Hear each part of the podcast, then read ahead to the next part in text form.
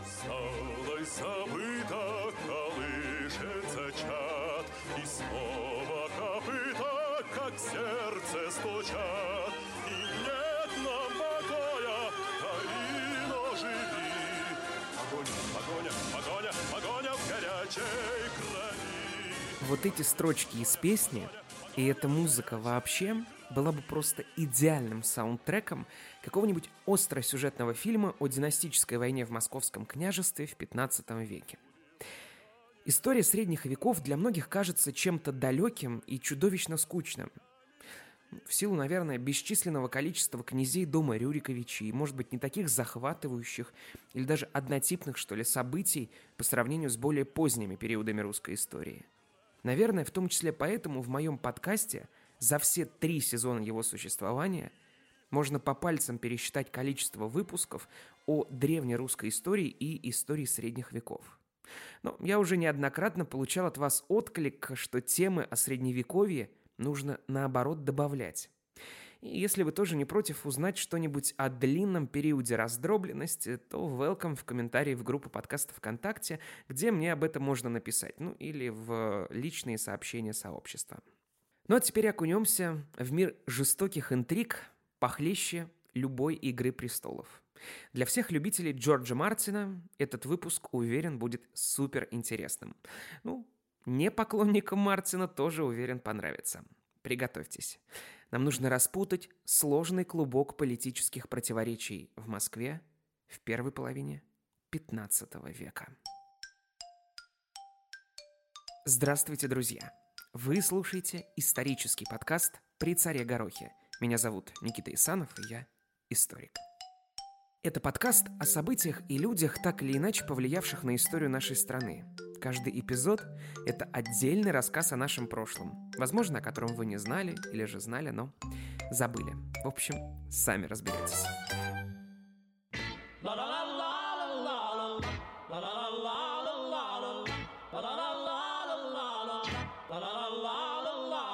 Ну и просто не могу молчать, друзья мои. В начале подкаста поделюсь с вами тремя очень важными для меня новостями. Первое. Уже Через несколько дней откроется предзаказ моей первой книги, которая в июне выйдет в издательстве АСТ. Предзаказ можно сделать будет на сайте книжного магазина «Читай город», а также по ссылке в группе подкаста ВКонтакте.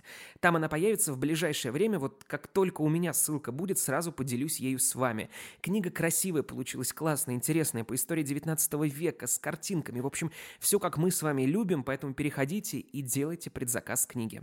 Второе. 30 июня будет моя первая офлайн лекция в Москве. Тема «История русской торговли» от Афанасия Никитина до конца 19 века. Обещаю, будет очень интересно. Переходите также в группу подкаста ВКонтакте, покупайте там билеты, ну, точнее, тоже по ссылке, покупайте билеты. И очень-очень-очень, правда, хочу с вами встретиться в конце июня и поболтать об истории русской торговли. Друзья, ну и третье. Хочу напомнить, уже сто лет в обед занимаюсь репетиторством по истории, готовлю к ОГЭ, к ЕГЭ, и просто моих маленьких слушателей, которых знаю, что у подкаста огромное количество, увлекаю увлекаю еще больше историй вне рамок этого подкаста. Поэтому приходите, записывайтесь, занятия онлайн. А, все очень легко и просто. Давайте любить нашу историю вместе. Итак, все. Тема «Междуусобная борьба в 15 веке». Поехали. Обстановка внутри московского княжеского дома была в первой четверти 15 века относительно спокойной. Василий I, по мнению историков, не очень способный правитель, господствовал в московских землях, а вместе с тем и держал ярлык на Великое княжение вот уже без малого 36 лет. Старший сын легендарного Дмитрия Донского получил правление как вотчину от отца еще в 1389 году. И с тех пор никто не оспаривал его власть. 27 февраля 1425 года Василий I умер, а свой стол – согласно завещанию, передал своему единственному сыну, еще не достигшему 10 лет, Василию II. Как вы можете догадаться, положение малолетнего князя на престоле, конечно же, было непрочным. Еще были живы его дяди, родные братья Василия I – Андрей, Петр, Константин и Юрий, который, к слову, сам претендовал на Великий престол. В этих условиях и происходит завязка будущей кровавой драмы – все ее ключевые участники либо погибнут в пучине междуусобной борьбы, либо серьезно пострадают. В 1389 году Дмитрий Донской составил завещание, в котором написал, цитата, «Благословляю сына своего Василия своей отчиною, великим княжением». Конец цитаты. Впервые со времен нашествия монголов князь передавал свое княжение по наследству. Влияние Орды на Руси неуклонно ослабевало, а после победы в Куликовской битве миф о непобедимости монголов был окончательно разрушен. Дмитрий Иванович составлял свое завещание тогда, когда Василий I еще не был женат, и детей у него не было. Свадьба Василия I и Софьи Витовтовны, литовской княжны, случится только в 1391 году, когда Дмитрия Ивановича уже не будет. А внуки у Донского появятся еще позже. Первый сын у Василия, Юрий, родится только в 1395 году. Поэтому, согласно завещанию Донского, основанному на лествичном принципе престола наследия, при котором власть занимает старший в роду, после Василия на московский стол должен был сесть его младший брат, звенигородский князь Юрий Дмитриевич. Но это если опираться на древнейший принцип. Однако в XIV веке обладание великим княжением определялось не столько древностью традиций, сколько волей ордынского хана. К тому же, согласно завещанию Василия I, московское княжение вместе с тем и великокняжеский ярлык должен был отойти к его сыну, Василию II. Юрий при этом оказывался в очень сложном положении.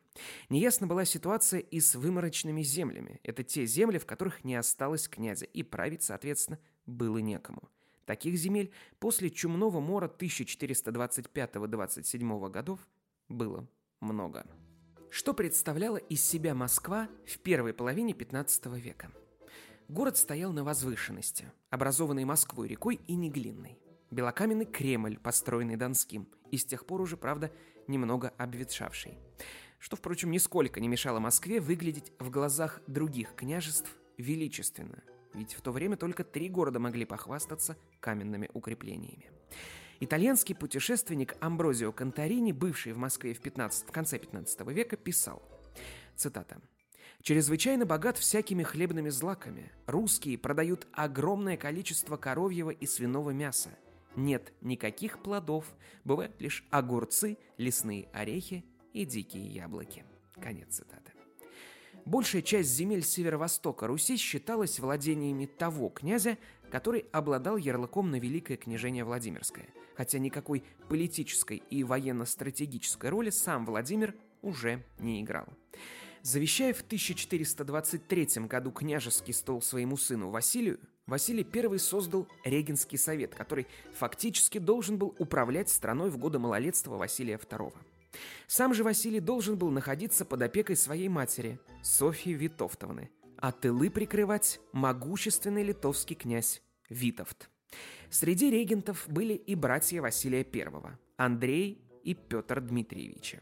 А вот Константина и Юрия Дмитриевича не было. Это было обусловлено политической обстановкой, сложившейся вокруг московского трона. Константин находился в немилости, а Юрий, видимо, не внушал Василию никакого доверия. Вероятно, потому что и сам претендовал на великокняжеский стол. После смерти Василия I реальная власть в Москве перешла в руки его жены, Софьи Витовтовны, волевого митрополита Фотия и супердеятельного боярина Ивана Всеволожского. Необходимо, что называется, сразу на берегу было решить вопрос о будущем Великого Престола. Митрополит Фотий сразу же для этого отправил своего гонца, боярина Акинфа Ослебятева, родственника того самого знаменитого героя Куликовской битвы Ослябе. Гонец должен был передать Звенигородскому князю приглашение явиться в столицу и присягнуть на верность Василию II. Ну, то есть фактически признать себя младшим братом. Юрий же, вроде как собравшийся ехать в Москву к племяннику по собственной воле, с приездом гонца переменил свое решение. Наверное, усмотрев в этом приглашении – какую-то для себя опасность. Ну, а может, просто из вредности передумал ехать и повернул в итоге обратно в свой Галич. Ну что ж, подобное в 15 веке не иначе как своеволием назвать не могли. Отказавшись по добру подчиниться великокняжеской воле, Юрий вступал на сложный и скользкий путь вражды с Москвой. А в тех условиях, что он оказался, Звенигородский князь должен был или победить, или покориться, поскольку последний позор, действовать нужно было незамедлительно. И Юрий начинает борьбу за великокняжеский стол, апеллируя к завещанию Дмитрия Донского.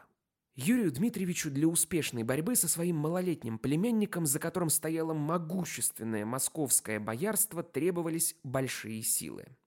Юрий, к слову сказать, обладал не только устойчивым авторитетом среди других князей в различных северо-восточных землях, но и большими собственными землями, которые в первой половине XV века испытывали экономический подъем, что давало Юрию надежду на победу в династической борьбе. Московские бояре были не лыком шиты и быстро поняли, к чему идет дело. Объединив силы, они двинулись навстречу Звенигородскому князю, а тот, увидев, что дела принимают неудачный для него оборот, решил не вступать в конфликт и пошел на переговоры. Парламентером выступил всесильный митрополит Фотий. Юрий же, видимо, для демонстрации силы и серьезности намерений собрал у себя в Галиче множество вооруженных крестьян и ремесленников – что, в общем, не испугало Фотия, а наоборот даже развеселило. Не впечатленный представлением Юрия митрополит сказал ему, цитата, «Сын князь Юрий, никогда я не видел столько людей в овечьей шерсти». Конец цитаты. Дав тем самым понять, что этому сборищу даже смешно тягаться с профессиональными московскими рубаками. Понятия о мире у Фотия и Юрия были немного разными – Фотий пытался добиться от Звенигородского князя обещаний не домогаться великокняжеского стола и не привлекать к конфликту ордынского хана. Юрий, напротив, хотел мира лишь для того, чтобы успеть собрать войско и для переговоров в Орде. Фотий, не сумевший убедить упрямого и властолюбивого Юрия, в гневе уехал, а конфликт между князьями был отдан на суд ордынского хана. Юрию к моменту нашей истории было 50 с лишним лет от роду. Опытный князь, прославившийся своими удачными походами и блестящий, а главное быстро ориентировавшийся в подковерных играх. Юрий нашел у Василия II единственно слабое звено. Василий стал московским князем не по воле хана, а по завещанию своего отца, Василия I – это, по идее, должно было вызвать возмущение в Орде и навлечь какие-то санкции на малолетнего московского князя, а Юрий тем самым, выказав хану свое почтение и уважение, занял бы московский престол, как оно и должно было быть по завещанию Донского, и стали бы жить-поживать, да добра наживать. Все, конец, но как бы не так. В Орду московский князь отправился, конечно, не один – Посольство московских бояр возглавлял талантливейший дипломат Иван Дмитриевич Всеволожский. Предстояло сыграть в действительно судьбоносную игру. Позиция ордынского хана во многом зависела от того, как преподнести сложившуюся ситуацию и насколько убедительно это сделать. В Орде же существовало несколько группировок. Во главе коалиции, поддерживающей Юрия Дмитриевича, стоял влиятельный ордынский мурза Тегиня – Москвичей же поддерживал другой видный ордынский деятель Минбулат. Всеволожскому, как главе посольства, предстояло подобрать такие аргументы на грядущем ханском суде, которые бы дискредитировали Звенигородского князя и оставили бы ярлык за Василием II. На ханском суде Юрий Дмитриевич начал обосновывать свои претензии на Великое княжение ссылками на древнее родовое право, а вместе с тем и на незаконность занятия престола – сыном Василия I. Всеволожский, защищая Василия Васильевича, хану Улу Мухаммеду сказал, цитата, «Князь Юрий ищет великого княжения по завещанию отца своего, а князь Василий по твоей милости». Конец цитаты. Хану слова Всеволожского запали в самое сердце. Вот помните песню? «В самое сердце на поражение. Вот. Ему очень льстило все происходящее. В конце Всеволожский констатировал. Василий Васильевич вот уже который год сидит на престоле, исправно неся службу, цитата, «тебе, своему государю, вольному царю». Конец цитаты. О чем самому тебе известно. Ярлык, как и предполагалось после подобных сладких речей, дали Василию II. А Юрия Дмитриевича заставили покориться. Для этого был своеобразный обряд. Звенигородскому князю приказали вести под узцы коня с восседающим на нем Василием II. Но Василий II, видимо, не захотел так унижать дядю, а великий хан настаивать не стал. Обряд отменили. 29 июня 1432 года оба князя были отпущены из Орды. Но идею захватить Москву, а вместе с тем и Великий престол, Юрий Дмитриевич так и не оставил.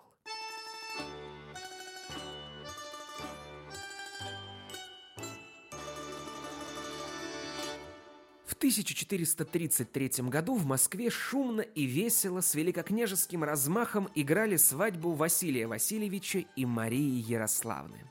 На торжество в числе прочих приехали и два старших сына Юрия – Дмитрий Шемяка и Василий Косой. Самого Юрия на свадьбе не было. И все бы ничего, если бы на князе Василии Косом кто-то не узнал золотой пояс много лет назад, якобы украденный у Дмитрия Донского. Разыгрался грандиозный скандал. Сейчас объясню, где собака зарыта. Дело в том, что этот золотой пояс, как пишут в летописи, на чепех с каменьем получил Донской в приданное от великого князя Нижегородского Дмитрия Константиновича. И якобы этот пояс на свадьбе Донского подменили. И сделал это якобы Василий Тысяцкий из довольно знатного рода Протасьевичей. А вот теперь, пожалуйста, не запутайтесь в родовых связях. Следите внимательно. Этот пояс Тысяцкий Василий передал своему сыну Микуле, который женился на другой дочери нижегородского князя Дмитрия Константиновича. Сам Микула этот пояс передал Ивану Дмитриевичу Всеволожскому, с которым мы уже знакомы, когда выдавал за него свою дочь. А Всеволожский передал этот золотой пояс Василию Косому, когда выдавал за него свою внучку. И вот так этот пояс и оказался на Василии Юрьевиче. Ну, вообще, Микула погиб в 1380 году и никак физически не мог передать этот пояс Всеволожскому. Поэтому в этом стройном, на первый взгляд, рассказе есть некоторые несостыковки. Но как-то этот пояс все-таки попал к косому, и вот в нем он и появился на великокняжеской свадьбе. А там кто-то этот пояс узнал, и завязался просто жуткий скандал. Софья Витовтовна, имевшая крутой и властный характер, до того, в общем, находившаяся в неплохих отношениях со звенигородскими князьями, сорвала пояс с Василия Косова. Ой, что было? Косой и Шемяка в гневе, хлопнув дверью, ушли со свадьбы Василия II и Марии Ярославны и отправились в Галич, к отцу, начинался новый виток борьбы за великокняжеский стол.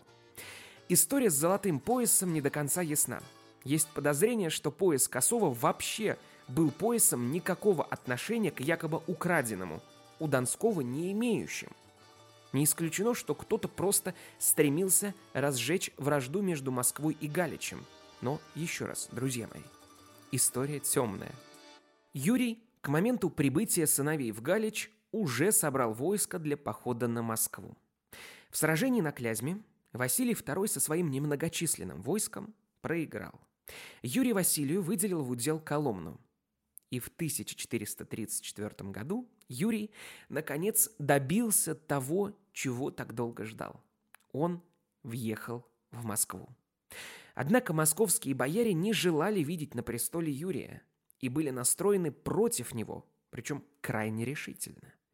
И вскоре все потянулись к Василию II в Коломну. И новоиспеченному московскому князю ничего не оставалось, как оставить Белокаменную. Великое княжение он передал Василию II. Спустя некоторое время, в том же 1434 году, Юрий собрал новый поход на Василия, и московские войска вновь проиграли. Юрий снова зашел в Москву, а Василий отказался от дальнейшей борьбы за Великое княжение. Но в дело вновь вмешался его величество случай. В начале лета 1434 года Юрий Дмитриевич умер, а на Великом престоле опять оказался Василий II.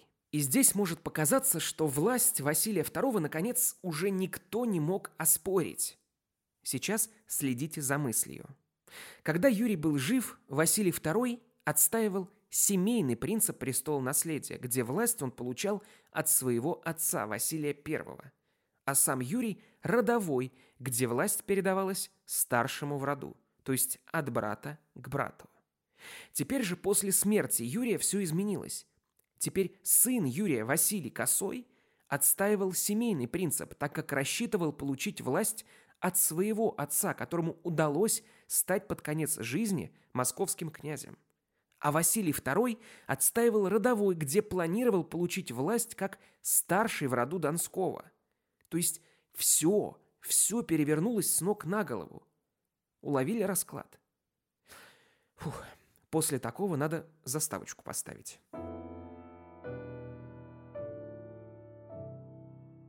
В битве при селе Скоретине, это в районе современного Ростова, Василий Юрьевич проиграл. Московский князь Василий II приказал схватить претендента на престол и отвезти в Москву. Там сыну Юрия Дмитриевича выкололи глаза. Отсюда и прозвище Василий Косой. Следующие несколько лет прошли между князьями в относительном спокойствии. Между князьями установился видимый мир. Но это не значит, что конфликт был исчерпан.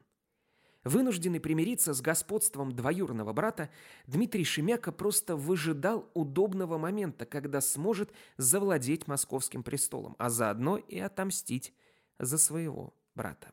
Помогла, как всегда, Орда, в которой тогда как раз шли непрерывные междоусобицы. И, как пишет Лев Гумилев, цитата, Каждый, кто обладал хоть какими-то военными силами, либо сражался с конкурентами внутри Орды, либо совершал на свой страх и риск набеги на русские города. Конец цитаты. В конце 1430-х годов ордынский хан Улу Мухаммед потерял власть и был выбит из Орды Киши Махметом.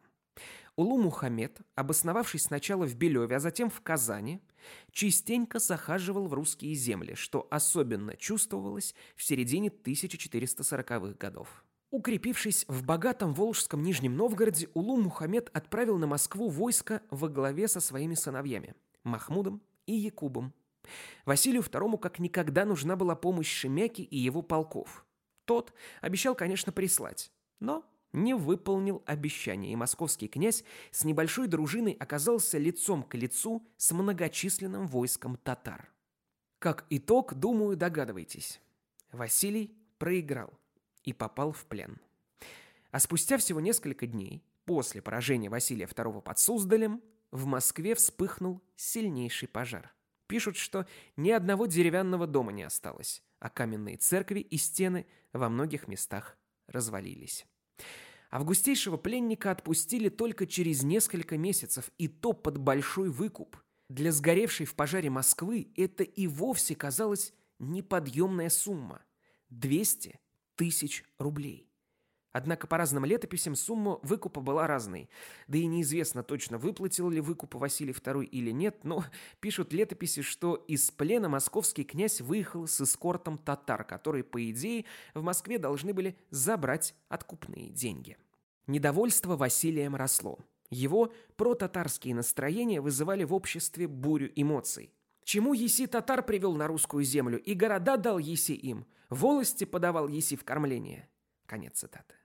Этим недовольством по закону жанра и решил воспользоваться Шемяка, все еще не потерявший надежду когда-нибудь досвалить своего двоюродного родственничка. В феврале 1446 года Василий II со своими детьми и ближайшим окружением отправился на богомолье в Троицкий монастырь. Свита была немногочисленна, о чем тут же сообщили шемяки. И вот уже 12 февраля войска Дмитрия Юрьевича подошли к Москве и взяли столицу. Там же захватили Софью Витовтовну, мать Василия II, и его жену Марию Ярославну. Оставалась самая малость – блокировать Василия Васильевича и для коллекции захватить и его. Василия предупредили об опасности и о событиях в столице. Предусмотрительный князь выставил охрану. Но то ли охрана слабая была, то ли степень опасности они недостаточно оценили. В общем, повязали всех, вот прямо всех. И никто не смог сообщить московскому князю о подходе к монастырю сторонников Шемяки. Василий, не успевший никуда убежать, вынужден был спрятаться в храме. А потом, видимо, поняв бессмысленность происходящего, как пишет тот же Гумилев, цитата, «вышел к своему врагу с иконой на руках, умоляя о милосердии и разрешении постричься в монахи. Конец цитаты. Милосердие вроде как пообещали, но вот выполнять опять точно не планировали. Московского князя на санях отвезли в Москву и там ослепили, за что тот получил прозвище Василий Темный. Все, казалось, Шемяка победил. Ненавистный двоюродный брат, так мешавший занять великокняжеский престол, был повержен, сослан далеко в Углич вместе с женой и матерью. Но все же тут карта в руки не шла. Не удавалось в полной мере почувствовать вкус долгожданной победы. Сторонников у Василия II было больше, чем врагов. Нареченный в митрополита епископ Иона, многие московские бояре и даже сыновья Улу Мухаммеда, Касим и Якуб, которые когда-то брали великого князя в плен. Даже они были на стороне ослепленного князя. Отправившись на Новое Богомолье, в Кирилло-Белозерский монастырь, Василий II бежал в Тверь, где сумел заручиться поддержкой Тверского князя. Ранее, кстати, державшего строгий нейтралитет в этом вопросе. Летом и осенью 1447 года Василий II смог заключить с некоторыми князьями договоры, или, как их тогда называли, докончание против Дмитрия Шемяки. Ну и чтобы раз и навсегда поставить точку в этом деле, Василий II достает из рукава последний козырь, решив настроить против мятежного князя церковь. Церковные иерархи составляют Шемяке послание, в котором перечисляют все его вины и прочее, как было написано, неисправление князя. Шемяки вспомнили все-все-все, а в конце послания призвали Шемяку подчиниться великому князю и покаяться. Если он не выполнит требования иерархов, то будет отлучен от церкви. Между князьями был заключен мир. И весной 1448 года Василий II вернулся в Москву. Однако на этом борьба за престол опять не закончилась. Василий II еще несколько лет потратил на то, чтобы выбить Шемяку из его столицы Галича. Летопись пишет, цитата, «Многих из Биша, а лучших всеми руками Яша, а сам князь едва убежа, а пешую рать мало не всю из Биша, а город затворился». Конец цитаты. Шемяка бежал в Новгород. О последних годах его жизни известно мало. 23 июля 1453 года в Москву из Новгорода пришла весть, что там умре напрасно князь Дмитрий Юрьевич Шемяка. От чего умер доподлинно неизвестно. Но ходили устойчивые слухи, а некоторые летописи и вообще напрямую писали «умри от отравы». Причем, вероятно, ну, это первое, что приходит на ум, по приказу Василия II. Династическая война могла считаться оконченной. Начавшаяся еще при Юрии Дмитриевиче, в 1425 году закончилась она уже проигрышем его сына Дмитрия Шемяки аж через 28 лет, в 1453 году. В сущности, ничего не изменилось. Василий II как сидел на великокняжеском престоле, так в итоге на нем и остался. А вот принцип передачи власти был окончательно изменен. Теперь престол переходил строго по прямой линии, от отца к сыну. Дмитрий Шемяка – бесспорно выдающаяся историческая личность. Правда, его движение, изначально направленное против московского князя, со временем переродилось в обыкновенный средневековый разбой.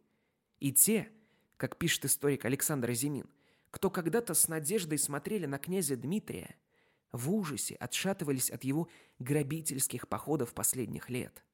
Конец цитаты. История порой очень несправедлива к своим деятелям. Ну, как вам рассказ? Похлеще любой «Игры престолов». Согласны? Друзья, это был новый эпизод подкаста «При царе Горохе». Мне, как всегда, очень интересно, что вы о нем думаете, и, как всегда, этим можно поделиться в группе подкаста ВКонтакте. Заходите, подписывайтесь, она так и называется «При царе Горохе». Я хочу напомнить про лекцию 30 июня Переходите в группу подкаста ВКонтакт, ВКонтакте, записывайтесь, покупайте билеты, про книгу, которая тоже выйдет в июне, и про то, что я занимаюсь репетиторством, и сейчас есть свободные часы, поэтому даже если вы сейчас не планируете начинать заниматься, достаточно просто записаться. Друзья, ну и в конце традиционная скороговорка. Подкаст можно слушать на Яндекс Музыке, Apple подкастах, Google подкастах, на Кастбоксе и в группе подкастов ВКонтакте. В общем, все там же, где и предыдущие 66 выпусков. Меня зовут Никита Исанов, мы с вами совсем скоро услышимся и даже увидимся. Всего доброго, до свидания.